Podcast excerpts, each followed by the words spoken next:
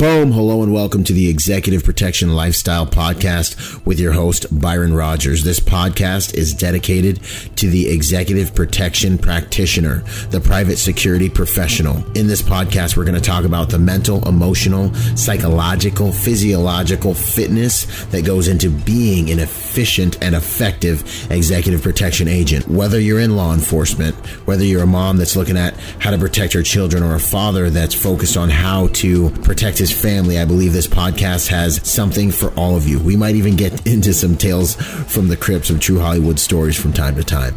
I'm doing this podcast because I feel the reality of this job is simple. If you really want to be good at executive protection, it's more than just a job. It really is a lifestyle.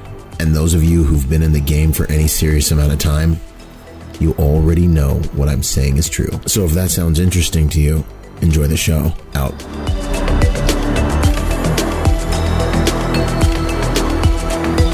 Boom. What's up, guys? Byron Rogers here. Uh, another episode of Considerations.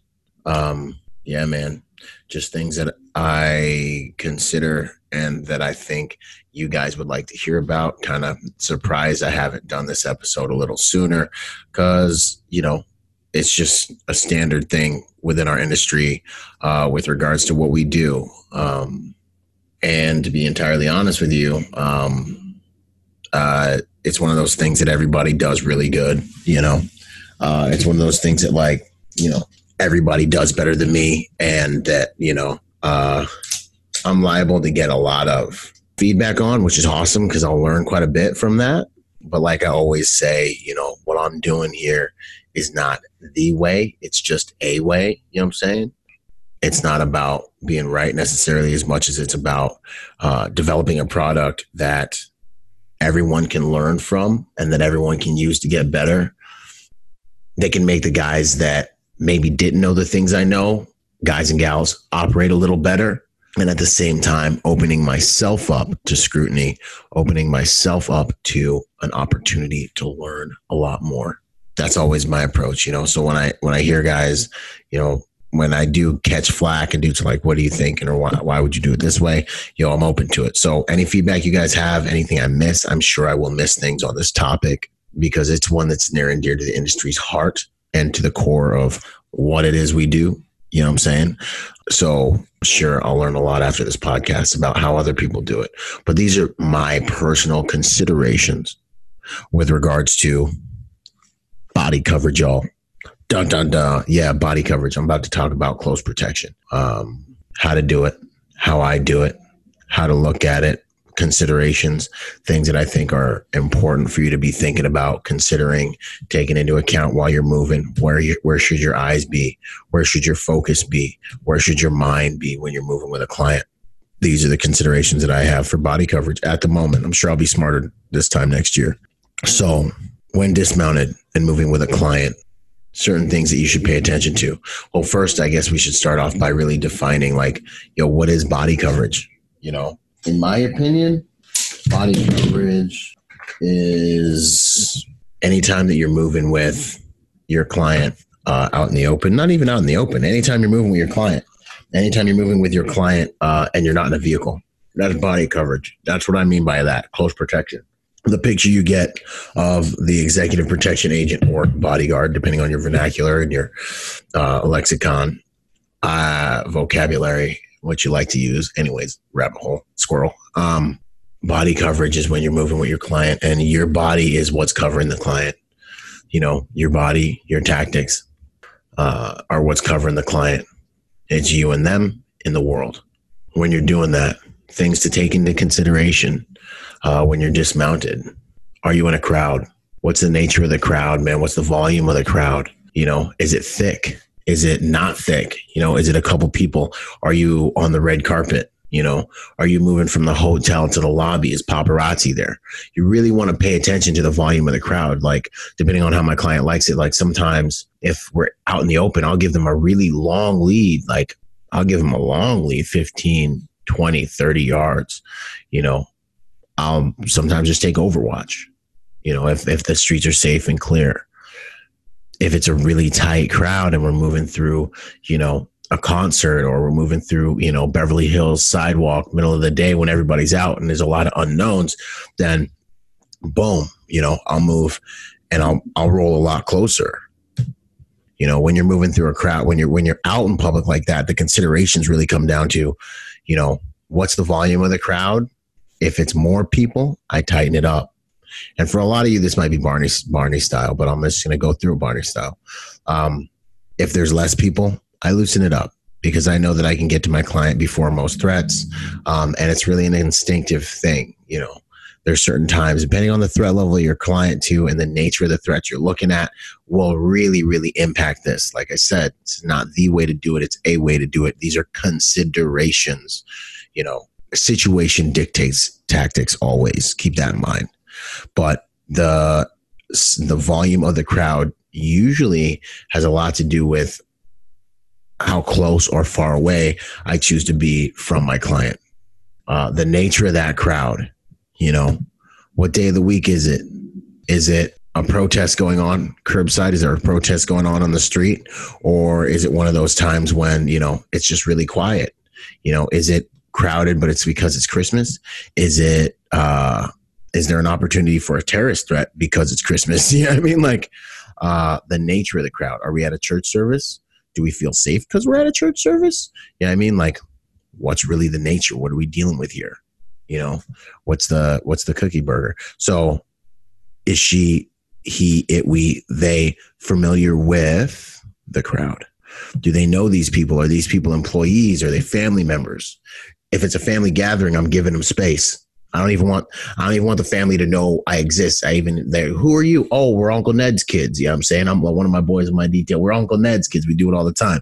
You know, like, yeah, we're Uncle Ned's kids. Who, who's Uncle Ned's kids? You just we're we're them. You don't know Uncle Ned? Uncle Ned, man, the guy he invented the you know the the, the thing, the deal with the thing, and oh oh oh yeah oh yeah, you know like Uncle Ned's kids, man. You know he, he adopted me, but these guys, you know, they're they're as his actual kids if it's a family reunion, I'm way hands off. If it's a high donors thing, I'm way hands off. I'm backed up. Yeah, they got people crawling all over them. These are important people, and it's a kind of previously vetted crowd to a certain extent. Yeah, I don't know who every single person is, but you got to fix. You got to set up a canary or two too. You know, when you're in an environment, one of the things I love to do is I like to set up what I call a canary, which is somebody like a canary in the coal mine, you know, someone to sound the alarm if something's not right, you know, somebody within, I set up I gain rapport with people in the crowd so that, you know, if I see someone else in the crowd or if my client becomes uncomfortable, I'm no longer scanning all these like completely unknown people for information to let me know if there's an emergency or something that's happening. I have a few people in the crowd that know what danger in that environment or something not natural or not safe in that environment looks like so they can give me a heads up like like like I make friends with the locals or someone who's in that environment so that if they see something that's not right, I know it's not right instantly. I don't have to be like, what the heck is that? But then if my like my if my if my canary's like chill, like, oh yeah, it's a slow Monday, like yo, that's the dude who sells hats. He's cool. He's been coming here. He's been here for like 10 years. He's totally cool. To me, he might look like a straight up threat, get away from my client, but he might be like the normal dude who's there all the time. How do I know that? Based on the feedback I'm getting from my environment. And if you have rapport with one or two people, it's much easier to determine threats from permanent fixtures, organic fixtures to that environment. So build rapport with people in your environment. Use people in your environment. Take their cues, uh, so you know when real danger is around and when like it's just the, the, the, the same circus, different clowns on a slow Tuesday. You know. So those are just some considerations. Volume of the crowd how familiar is my client with this crowd? Has this crowd already been vetted? You know what i'm saying? Uh, the mood and feeling of the crowd that's something else that you're going to be paying attention to. Something else you're going to be feeling. Something else like in the air. I don't know. Some of you guys who've been to combat know the mood and feeling in an environment right before an ambush. You turn a corner it's quiet as the saying goes. Too quiet. Too quiet what does that mean? Yo check your six maybe it's about to go down today. You know what I'm saying? So what's the feeling? What's the mood? Are people like the looks on their faces, the micro the micro expressions? Are people smiling? Are they happy? Are they chill? Uh, are they tense? You know, how do you know there's about to be a fight that's about to take place? You can feel that tension in the air. Like things are, are crescendoing things are building up you know so you're taking in all this all this all this information it really helps. It makes it much easier to take in this information if you're chill, if you're relaxed, man. Like you gotta be relaxed on it because if, like, yo, if you're stressed out and tense, you're polluting the environment your client's picking up on your tension your client's picking up on your anxiety your client's picking up on your nervousness. Sometimes it's natural to be a little bit nervous i'm telling you like uh, working different clients it's a lot like dating you know your first time with that client you're going to be a little uncomfortable you're going to be a little nervous you know uh, that's just kind of normal it's natural it's an organic thing. But um, being sensitive while you walk being sensitive while you're in the environment i think is a very good thing uh, because it helps you pick up the mood of the environment how did the environment react to you and your client walking in? You know, you walked in, did everybody notice you guys? Did everybody, oh, who's this? Oh, who's the the chick dude with a bodyguard? You know, were you smooth about it? Were you smooth enough about it to walk into the room without anyone even noticing anything? Unless you got a face. If you got a client with a face who everyone knows, you know, a high visibility client, there's no prayer. But if you don't have a client that isn't easily recognizable, I think you'd be doing yourself a disservice if wherever you go, you let them recognize you, or or you acted like a bodyguard so everyone knows, hey, there's somebody's here. If people are walking up to you and asking you who your client is, you're doing it wrong. Either you're doing it wrong or you're just one of those dudes who's so jacked that there's no way you're not a bodyguard. You know, and that's a whole nother dynamic. And you need to have an alibi for that, you know have an alibi for that have a pre-made up story for that you know because really you want to protect your client's environment you want to protect their peace and quiet during their time at the the mall or wherever you guys are. And if you go you know not having a good story and it's obvious that you're protecting them people are only going to keep prying people are only going to keep digging and it gets weird then your client sees you talking to somebody and you're just over there trying to like do the thing and they're kind of like oh great here we go again. And they're thinking it too. Okay byron gave me away. You know what i'm saying? Like they're like they're thinking it. They're like, okay, you know, my dude gave me away. Like rolling with this dude, I'm not going to be underneath the radar. You know, rolling with this dude, I'm high visibility. Some agents look at it as a badge of honor. You know, like we don't even wear the normal surveillance kits anymore because like people see those. It's just like skyline, instantly skyline. I'll wear those more in permissive environments. I'll wear those for more like PSD work because everyone then knows you're operating that way and it's like one more it's like hard targeting like okay obviously we're here as protection you know if i'm in a psd environment with that type of gear on. So those are a lot of the cues that i'm taking in from my envi- from the environment uh, what's the mood the feeling the familiarity with the crowd the crowd volume. Someone walks up to my client i'm instantly first going to be paying attention to a few things. I'm looking at hands. I'm be looking for uh, clusters of behavior that suggest that this individual is that, that that give me windows into that person's intent. Clusters of behavior that give me windows into that person's intent. Is the person cool? Is the person uh, nervous? Probably. Is the person um, not showing their hands? You know what i'm saying? Is the person do they look hostile? Do they not look hostile? The second thing that i'm going to be looking at like almost at the exact same time is what's my client what's my client's reaction to this individual? Like, is the cue like, oh, hey, Jeff from that time? Or is it like, oh, no, not this guy again? Or is it like, hi, who are you? You know, because that cue really lets me know kind of like where this person stands with my client. And that's huge. But as far as, you know, comfort level, is my client reacting to this person in a way that's telling me, yo, they're totally cool? Or is my client kind of like, ah, crap? Does my client want to be bailed out? Does my client want, want space? You know, are there, is there, is their voice getting quieter? Like we need to have a private conversation. Are they moving away from me? Are they leaning away from me? You know, or are they looking for me? These are things I'm trying to figure out. I'm looking at, I'm paying attention to as they happen, you know, because it's like, this is, this is, this is, these are the tells that happen before an incident. And these are the types of things that give you a heads up. Another thing you can do at this point too is you can teach your client certain little things that can help them understand what to do if they're in a situation where they want to be bailed out. You know, they're at that corporate event and employee number 48 you know, 100 is like shaking their hand extra long. We all know how to get the thumb off, but like if they just want to get out of the conversation and you're supposed to welcome like excuse me sir ma'am uh, we have that appointment or your wife's calling she's on the phone needs to talk to you in the back room uh, or whatever you need to say or do to get them out of there. One that i've heard of in the industry is the three fingers you know client kind of itches their face with three fingers. That means come over here and rescue me and get me out of this clever but hand and arm signals to make sure that you know you're maximizing the comfort of their experience in that environment at all times. You're paying attention to your surroundings at all times. You're paying attention to people at, at all times. Um, the context of your movement, you know what I mean? Uh, these things prepare you for what to expect on your movement. Are you going? Are you about to walk out the back of the hotel and paparazzi is waiting? You know you got to tighten it up. You know you got to shield. You know you got to cover. You know you might have to move people, move bodies. You know these are different things that you're paying attention to. Uh, or are you inside of your client's driveway, walking them to a car, or inside of one of their friends' house's driveway, just walking them to the car, but it's inside a gated community, inside a gate, you know, at the fr- parked to the front of the mansion, you know? Context of the movement. Are you in a random place like going to Whole Foods and you just don't know anything about anyone who's around you? How do you react? How has it been done? What's your client used to? What are they expecting you to do? Versus what you're going to do. I tell you, if you're going to do something that you they weren't expecting you to do, make sure you can articulate it in no uncertain terms. Make sure you can straight up just articulate it. You know why you're doing what you're doing.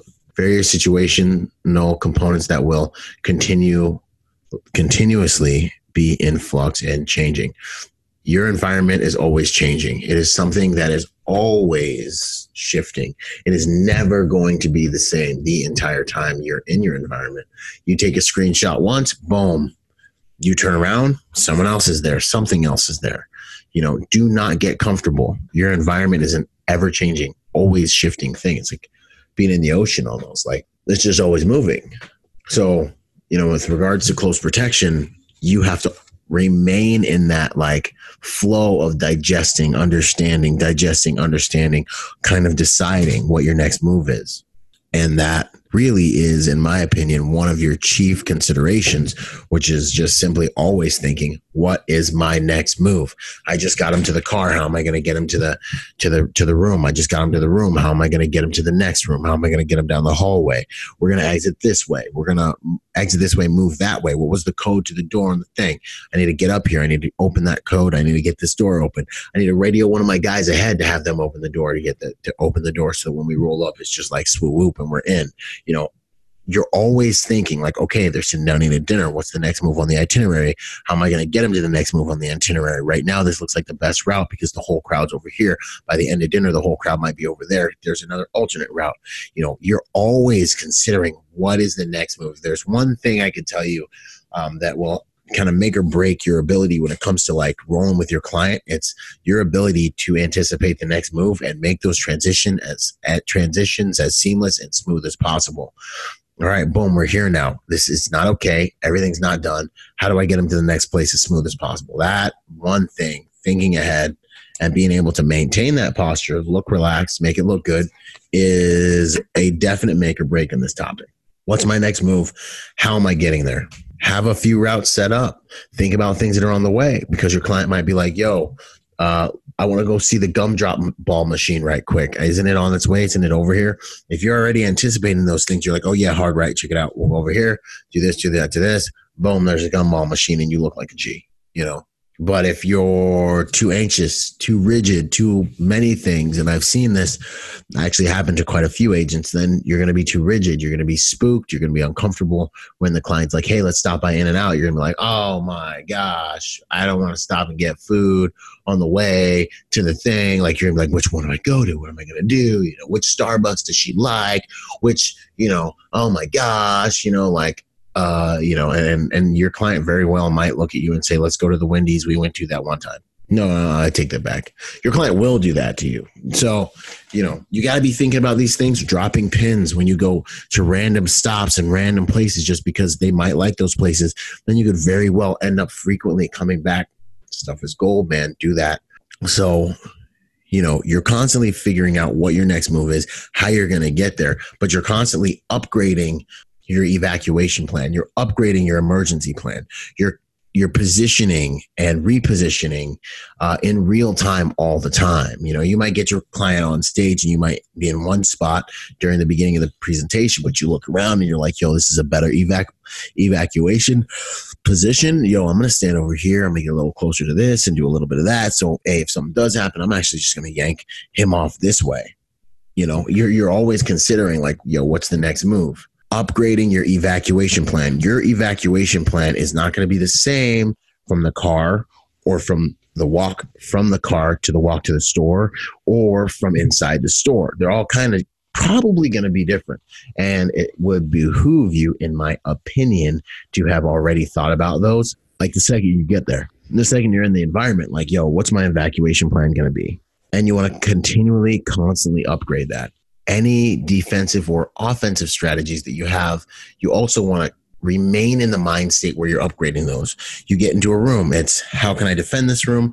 Uh, let's see what kind of locks are on the door. What kind of door was that? How dense was that door? Um, which way are the hinges facing? You know what I mean? How many ways in and out of this room? Like these are your considerations as you're moving with your client through a building. You're always thinking about these different things, you know, and you're upgrading your plan. Okay, uh, they declawed me and took my gun and took my knife. What kind of weapons of opportunity do I have in here? What can I use? What can I use off this guy, off that guy, off the wall? You're always thinking this way while you're moving and you're and you're staying calm and you're making it look good.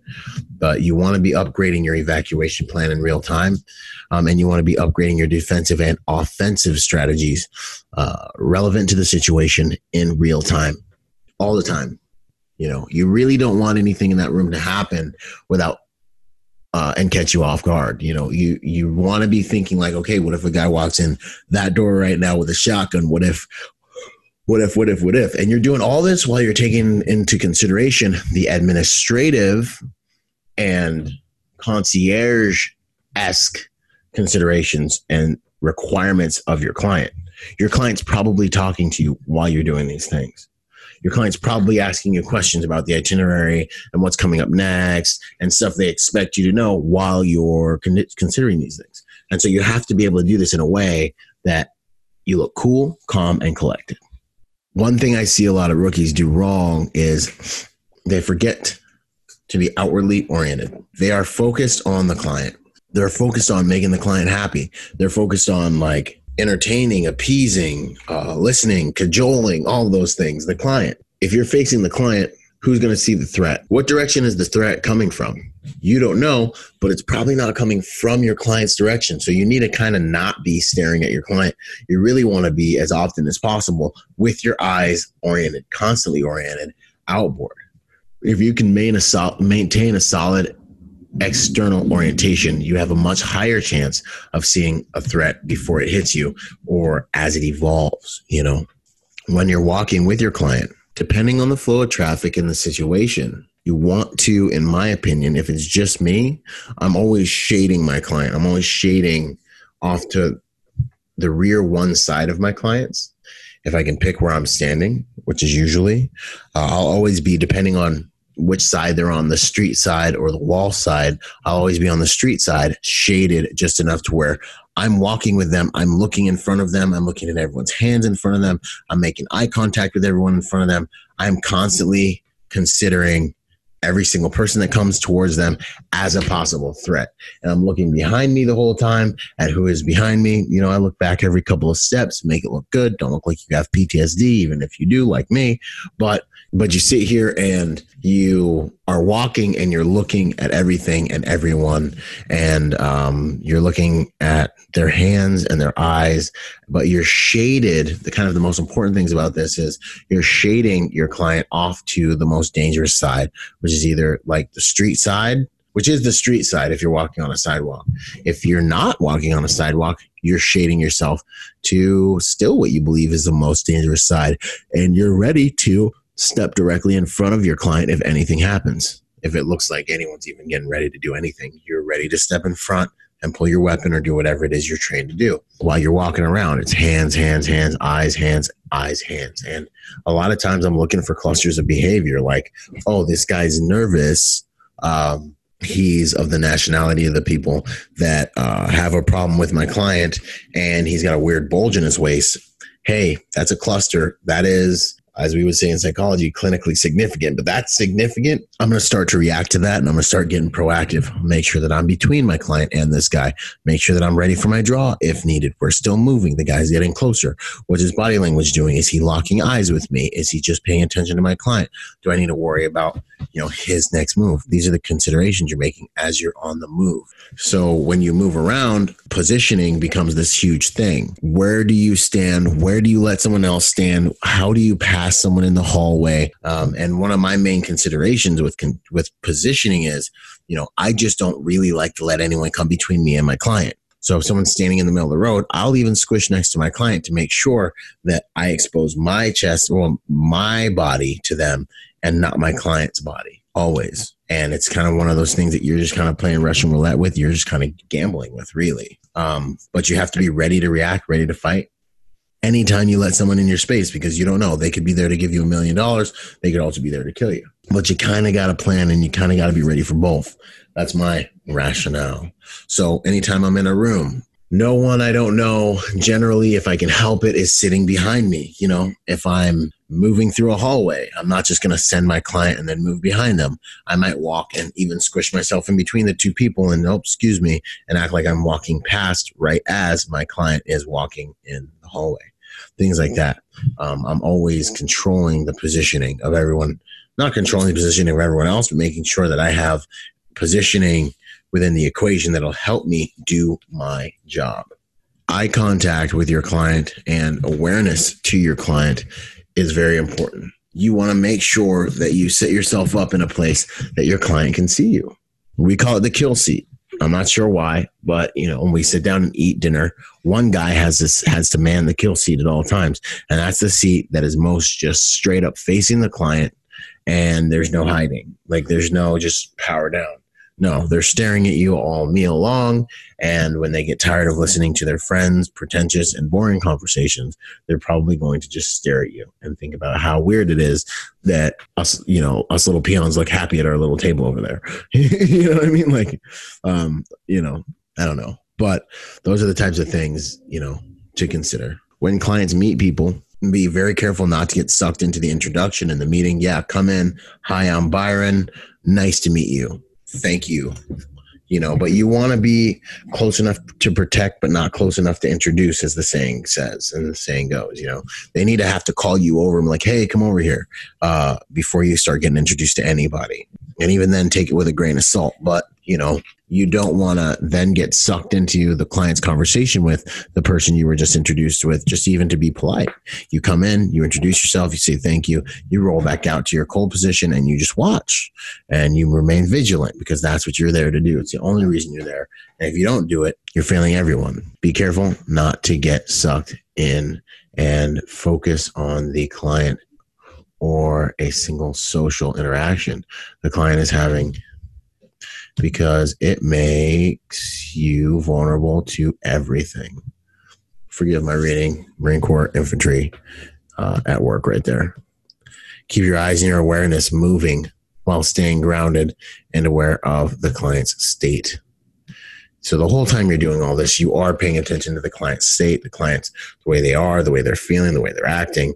You're soaking all that up and taking all that in because that's essentially what's giving you the information about whether you're doing it right, whether you're doing it wrong. You know, under no circumstances should you ever really touch your client unless it's an emergency, in my opinion. In my opinion, it's like ultra taboo. You want your client to never really even know what your touch feels like, in my opinion, in my opinion, uh, unless it's an emergency. I will never touch you unless it's an emergency that that's already in my client's mind. So then if I like walk up and grab a shoulder or do like a backhand touch, they're like, "Whoa, what's going on? Let's go." They're already like tuned up because that program's already that programming is already in there.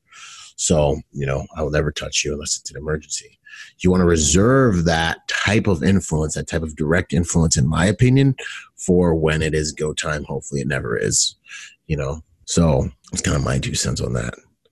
Some other objectives to consider while moving with your client, body coverage and all that stuff is the whole run, hide, fight principle. You know, do you run? Do you hide? Do you fight? How do you know when to run? How do you know when to hide? How do you know when to fight? You know, can you get away? If so, you probably just should get away.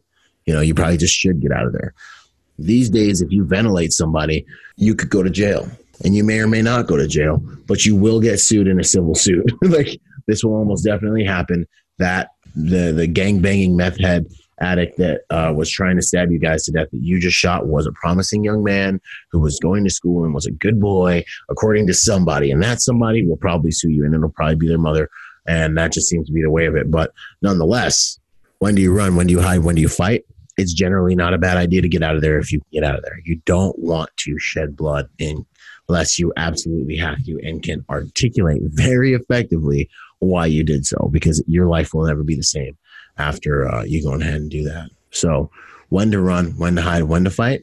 If you can get away, especially in executive protection, get away. What we do here is not about being a tough guy. What we do here is not about um, proving yourself in that way. It's not about anything other than your client's safety. So don't make them wait around while you get into a fight.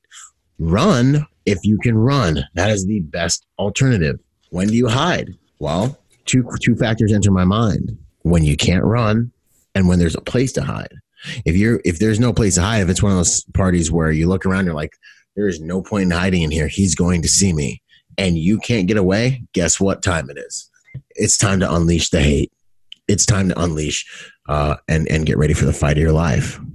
So, boom. Now it's time to fight.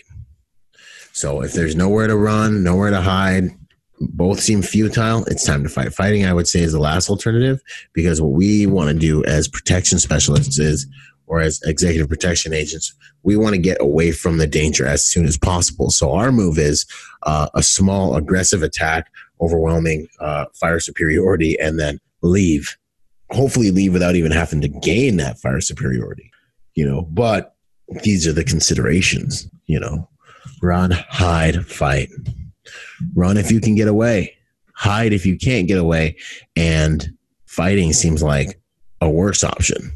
And if there's even a place to hide, fight if there's no other options. Fight like your life depended on it. If you do run, you should have, if you're already paying attention to the other uh, precepts, already picked out a hard room or already picked out a strategy or a plan with regards to how to get back into safe hands, no matter what country you're in.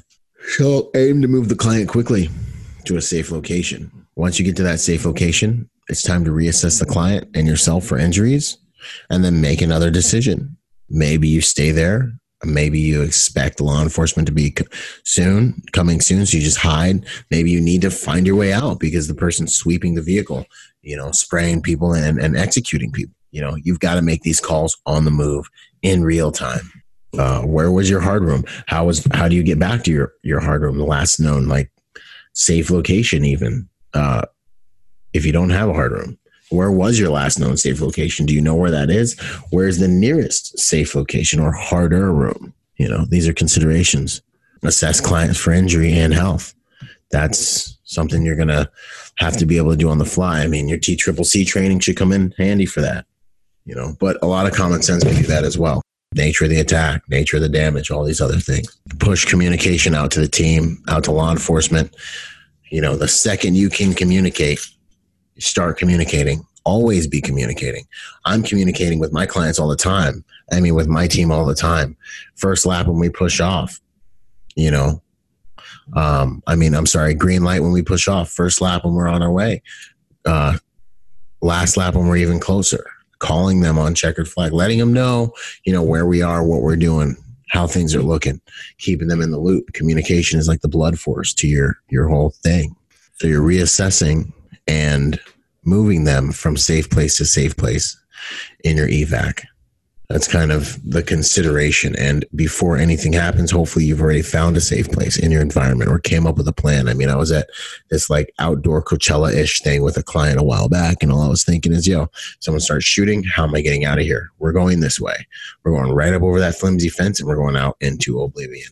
Uh, really, a lot of what we do is just the Houdini act with the client, you know. But these are considerations. You know, you're moving with a client through a crowd You want to be paying attention to a few things, you know, paying attention to your environment, the stress level in your environment, the nature of your environment, the nature of the people on the streets, the motivations of the people on the streets, the looking everyone in their eyes. I'm looking at hands and eyes and hands and eyes and hands and eyes, you know, almost all the time to tell me people's intent you know, as they move. You know, I'm paying attention to my client, the way my client's reacting to the environment to give me tells and information about like what's comfortable, what's good, what's bad, you know, what's positive. You're doing all this in real time. You're analyzing the structural uh, components of your environment. You're looking for things that are in bags that shouldn't be around. You know, you're you're looking at those components too. You know, you see someone, you're looking for clusters of body language that suggest things. You know, what time of day is it? Why is this person out on the streets?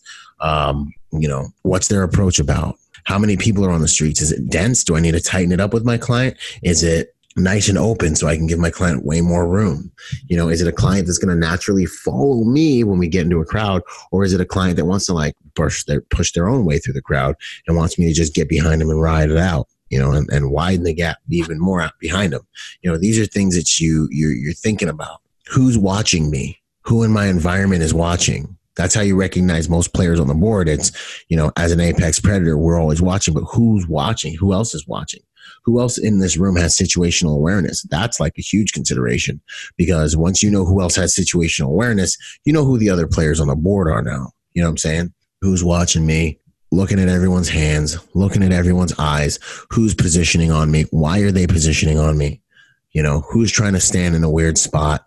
Who's getting a little bit closer? Who's in my environment that looks like they don't have a purpose? You know, that's the person who's going to walk up and ask for an autograph or throw a pie in my client's face. Like, why is everyone here? What's everyone wearing? What is their what are their clothes or their tattoos tell me about their personality? Is this an aggressive person? Is this a passive looking person? I'm not going to take these judgments as if they're gospel, but they're just little things that I'm going to consider, little considerations that are going to I'm going to take into account while I deal with the individual.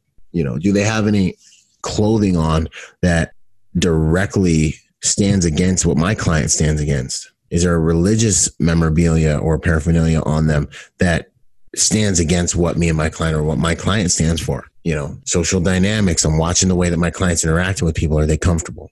Are they not comfortable? You know, these are just a few different things. I'm sure I'll have more as things go on, you know, um, but, you know, walking down the sidewalk with a client, these are certain considerations. These are certain things that I think can help people just like kind of get a, a matrix on what type of things to look for, you know, be outwardly oriented, pay attention to what's coming, what's out there. You know, um, don't be staring your client in the eye while you're talking all the time because you, if something comes out of nowhere, it is your fault. What's the next move? That I can't stress that enough think ahead. This is a game of chess. This is not checkers. Think ahead. What's the next move? How am I getting there? All the time. So from here we go there. How are we getting there? Okay, we got a few routes. What could she hit us with on the way? Um, these are all considerations. You know, constantly upgrading evac plan. Yo, if anything happens too crazy, we can duck into this medicine cabinet. Okay, solid. We're here now. If anything happens too crazy, dude, I just gotta lock this door, step in front of it, and get ready to bang okay, cool, cool, cool. You know, if anything happens too crazy, the vehicles are over here. I can get us to the vehicles more than likely. You know, even if I'm shot. You know, these are just different things that we that, that we're thinking about that I'm thinking about. Um, so that's really one of the things I want to put you guys on today. If you haven't already, follow us on social media. We're blowing up. Executive Protection Lifestyle on Instagram, Byron Rogers on Instagram, Byron Rogers and Executive Protection Lifestyle on Facebook. We got a page, we got a group. Group's awesome if you're thinking about getting into EP. A lot of guys have found work out of that group. A lot of company owners have found good agents out of that group. Uh, I'm looking at trying to, hopefully this year, I'm thinking about maybe having an event, and having a clinic, and having some hosting some industry leaders and some really some guys. My goal would be to put a clinic together for you guys to walk away and be like, yo, I learned some trash that's going to make me better as an agent, hands down out in the field you know, not just an industry deal where we just talk about the industry and like we love the industry and like we're cool and all the cool kids show up. Like I'm talking about like a field craft, uh, a field craft consortium, like a field cr- field craft clinic type thing. That's kind of what I'm feeling, you know. So there's a lot of good stuff coming down the pipe for you guys that support us on Patreon. Thank you so much. Keep doing it. I'll keep dropping the episodes early for you guys. Uh, you guys rock, man. Uh, shout out to Primary Weapon Systems. They make the best rifles. They make the best rifles. They make the best rifles. They really make the best rifles. Take a look at their short uh, piston system or their hybrid piston st- system, uh, and you'll understand why they make the most reliable rifles and they're beautiful. Use my code Byron B Y R O N at checkout with the Canon store, and um, get in on that discount right there that we have, guys. And I got another one coming for in ear. Uh, I believe the code's going to be Byron as well for in ear. Uh, if you guys need a surveillance kit that will last, that is ridiculously comfortable, that you can actually still hear people with, or you can black them out. Like if you're, you know, working a concert or working a, a club or whatever, you want to like plug your ears. But if you are working like open air and you need a good surveillance kit, there is nothing on the market like in ear. Okay, my code for that is Byron two B Y R O N. But like, like I'm gonna have to have those guys on here because their stuff is so legit. It's ridiculously legit. So considerations. Let's see here. Any more close protection considerations? Rolling with a client, you're paying attention to all those things, and it's basically just rinse and repeat, man. It's basically just rinse and repeat. Personally, here's another thing. Some guys like to wear sunglasses. I personally don't like to wear sunglasses because I can get a lot done with my eyes. I'm using my eyes the whole time I'm rolling with a client. I'm looking at the people that are coming up. I'm looking them in the eyes. Um, I'm smiling. I'm disarming people. I'm not coming across aggressive. I'm coming across inviting. I'm coming across respectful. Um, I'm gaining rapport with everyone as I'm as I'm moving through by being default respectful. Default respectful. Smile. Nod. Cool. Uh, I'm trying not to be recognized as an EP agent. I'm actually trying, kind of trying to blend into my environment. If something starts to happen that makes uh, my client a little uncomfortable or me a little uncomfortable, then I'm kind of like getting a little bit closer to the environment. Like if things are starting to slowly escalate a little bit, then the person's going to all of a sudden realize, oh, oh, you're their security, and then they back off you know, uh, or they just realize they have to deal with me too, you know. But I don't walk around all hard like, yo, I'm here to protect this person. We're about to like, you know, that's that's unprofessional to say the least, in my opinion. I'm walking around like just another cool guy. We're low pro. Clients kind of like just doing their own thing. And it's really like a covert protection thing. I'm just like kind of big dude who's around them until something starts to happen. And then I start to show up. And then if things start to escalate, you know, I get myself between them my client and the other person and hey sir ma'am have a nice night thank you so much you know um, you know we don't we don't we don't want to have this conversation go any go any further but something like that doesn't really happen you know something like that eh, we stop the whole cookie burger before that a lot of times you know you can do this just with presence you know presence meaning being there being in the environment and um watching to see who is watching your client. A lot of times, if you give your client enough space, you can see who's watching them before they realize that you're with them. And that's a really big advantage. That's a huge advantage. Watching the people that are watching your client. That's like one of the biggest things. I, I, I have to say, like, that definitely comes in handy. You know, so if you have a client and you have the luxury of that, that's awesome. But you know, I really don't play the bodyguard like yo, I'm their bodyguard piece a lot. I, I try to like stay in the shadows for the most part for the day. Here's another one: cell phone. I will admit that I do use my cell phone as a prop often. I'll put my sunglasses on, or I won't put my sunglasses on, and I'll sit there and I'll pull my phone out facing my client, and I'll and I will look like I'm on my phone. Now I have enough rapport with my clients where they know I'm not actually on my phone.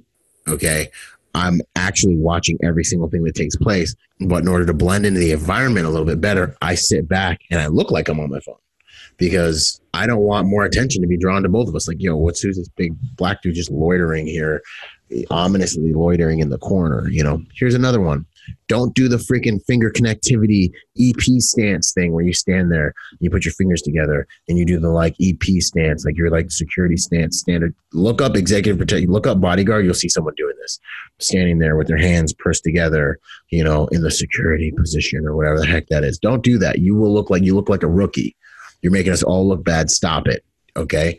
Look relaxed. Look cool. You know, something I do do too, if I have two guys, sometimes I will actually just get my other dude. We'll do cross coverage where he's looking over my shoulder, I'm looking over his shoulder, and we're just two dudes having a conversation. Why? Because two dudes having a conversation is less conspicuous than a normal person trying to shop while two big dudes or tactical looking dudes or dangerous dudes flank them constantly and are constantly like flanking them and watching them and oversight. Like it's weird. People notice this stuff.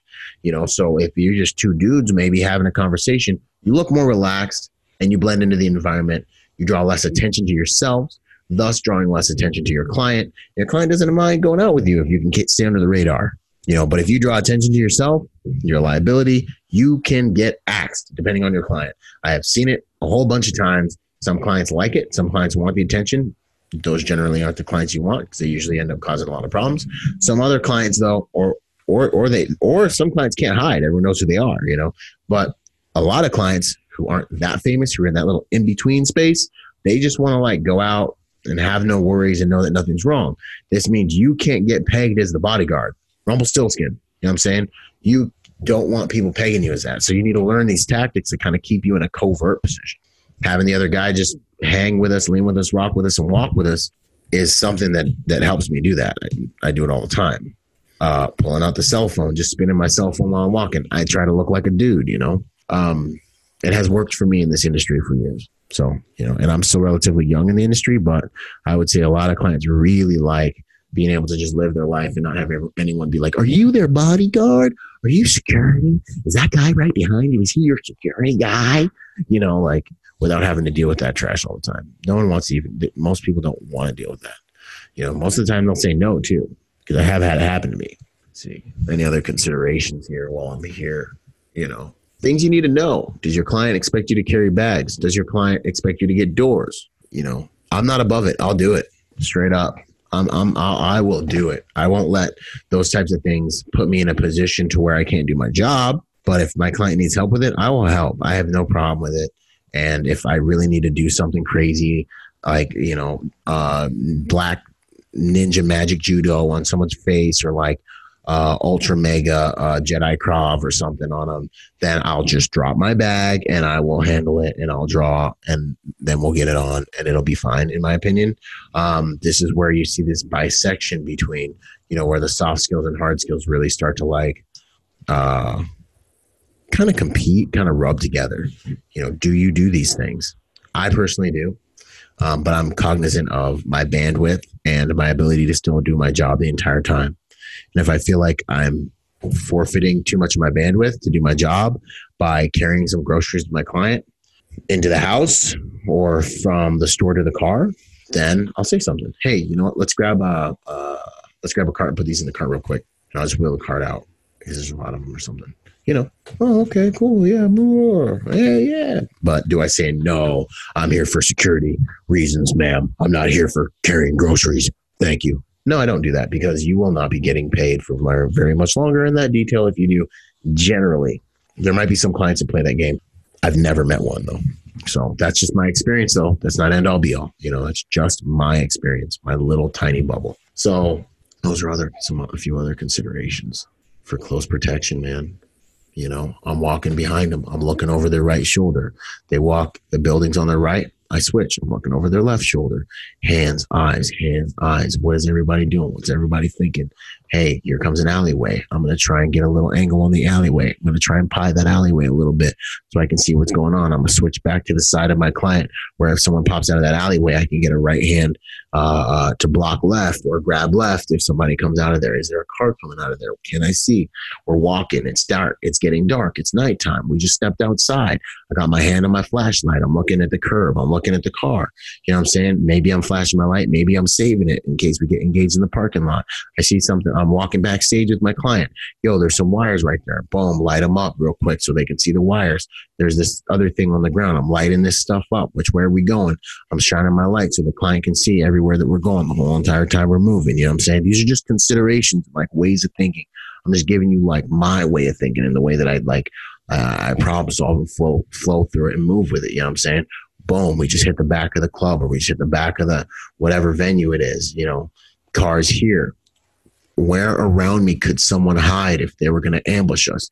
Other side of the dumpster, that door behind me, that other door, you know, there's a blind corner on the right. I'm scanning all these locations. Boom. There's not a lot of people in the environment. So I'm taking a look at the geography. I'm looking at my vulnerabilities.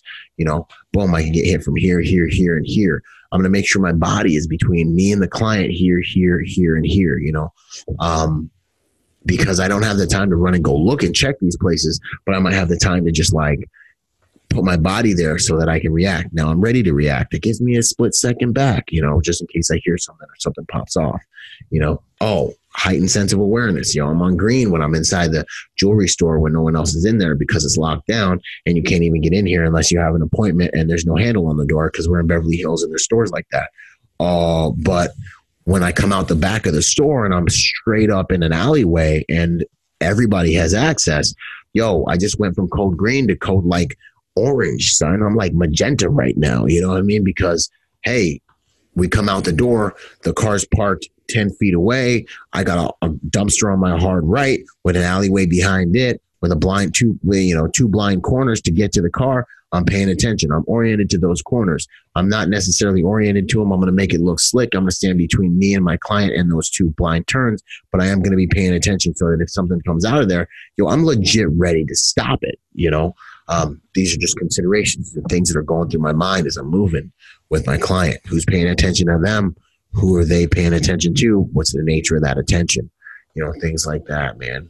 Hands, eyes, hands, eyes. And you just keep on rolling and you rinse and repeat.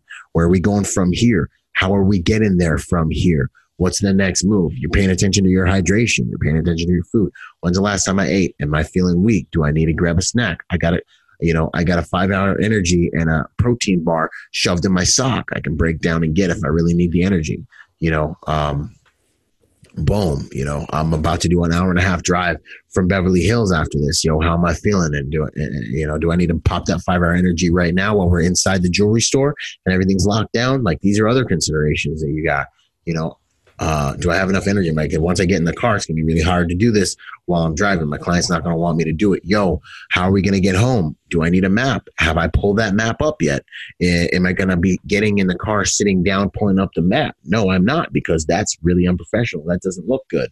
You know, client doesn't necessarily they they, they might be cool with you doing it, but they don't want to see you looking at your phone all the time. How are you getting from point A to B? Yo, I got a smartwatch. It's going to tell me what all my turns are. I got a Bluetooth. I'm going to put my Bluetooth in before we even leave the thing, cue it up so I can hear everything, put the map on before we even leave this hard, this nice green spot inside the, the jewelry store. And by the time we get out to the car, boom, phone's already going, everything. I can leave the phone in my pocket if I want, and it's going to tell me the directions as I roll, you know.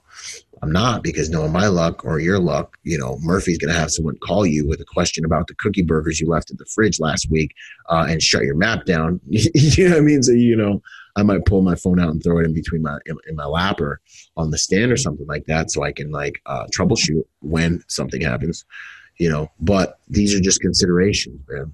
You know, where are we going next? How am I getting there? If something goes down right now, what's my plan? Where's the nearest hard room? You know, where's the nearest? Was there is law enforcement around? If I have to break out and hit the street, which direction am I running? You know, what are going to be my immediate actions on any type of environmental threat? I'm moving with my client. Does my client have any kind of uh, allergies? Do I have an EpiPen with me? Do I have an IFAK on me? Do I have a tourniquet on me? You know, these are things that we're considering as we're moving. These are things I'm always considering. And you got to be able to make it look easy. Don't be sweating in front of your clients, y'all you got to remember that you need to make the environment better, make the environment stronger all the time. Like you need to represent strength, you need to represent courage, you need to represent stability. You need to you need them to look at you and, and, and feel faith. You need them to look at you and feel inspiration. You need them to look at you and be like, um, this dude's a rock. I'm good because I got this dude's like a rock right here. I literally hired this dude to deal with all the physiological problems that I personally don't know that I have what it takes to deal with. Straight up. I wasn't raised the way this dude was raised. I wasn't trained the way this dude was trained. I need to be able to look into your eyes and trust you that you got them. You know, so these are considerations. A lot of it's energetic. You need to be confident. If you're not confident, then they're going to detect that. Your insecurity is going to permeate the environment. They're not going to want to be around you. You know, that confidence is absolutely key. It's absolutely priceless. You need to be able to know where you're going, why you're going there, how long you're going to be there for. You need to know the itinerary.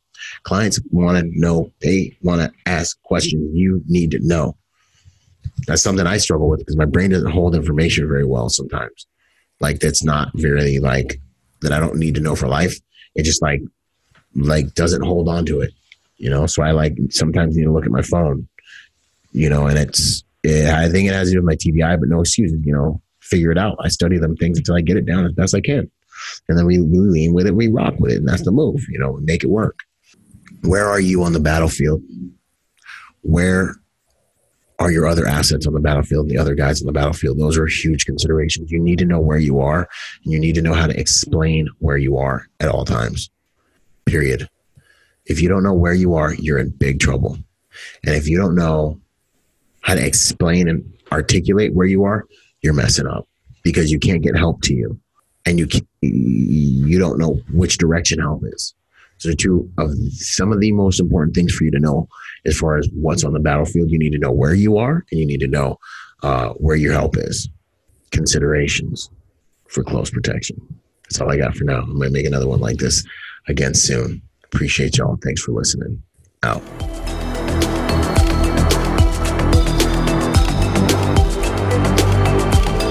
Boom. And to support this podcast, go to executiveprotectionlifestyle.com and contribute to our Patreon account.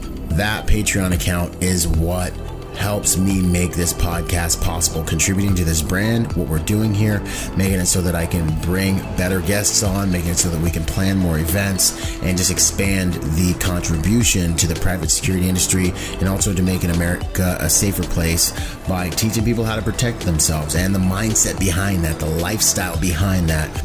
You guys are already killing it. $1 a month five dollars a month, ten bucks a month, twenty bucks a month, whatever you can do that you know you would probably just lose in the mattress anyway or spend on McDonald's. Hey, you want to put it towards something that's going to good use? Put it towards a podcast and get involved in our, our Patreon account at executiveprotectionlifestyle.com. And if you want to find me, that's ByronRogersMotivation.com. Um, you know, do whatever you can, contribute whatever you can to that Patreon account because it makes all of these things possible, ladies and gentlemen. So much love thank you, thank you, thank you, and thank you for making those contributions. You guys rock. We're already doing amazing there, and it's just because of you guys. So thanks once again for those contributions. Boom. I hope you guys enjoyed that episode of Executive Protection Lifestyle Podcast. This whole entire thing actually just started off as a Facebook group that blew up and is one of the fastest growing, if not the fastest growing, executive protection uh, Facebook group online. So if you haven't joined the Facebook group, join the Facebook group. Uh, follow us on Instagram and check us out at executiveprotectionlifestyle.com. If you want to find me, that's Byron Rogers Motivation.com. And I'm on all the social media platforms Instagram, Twitter, Facebook as well. So until the next podcast, y'all, stay sharp out there. And as I say it, one mind, many weapons. Talk soon. Out.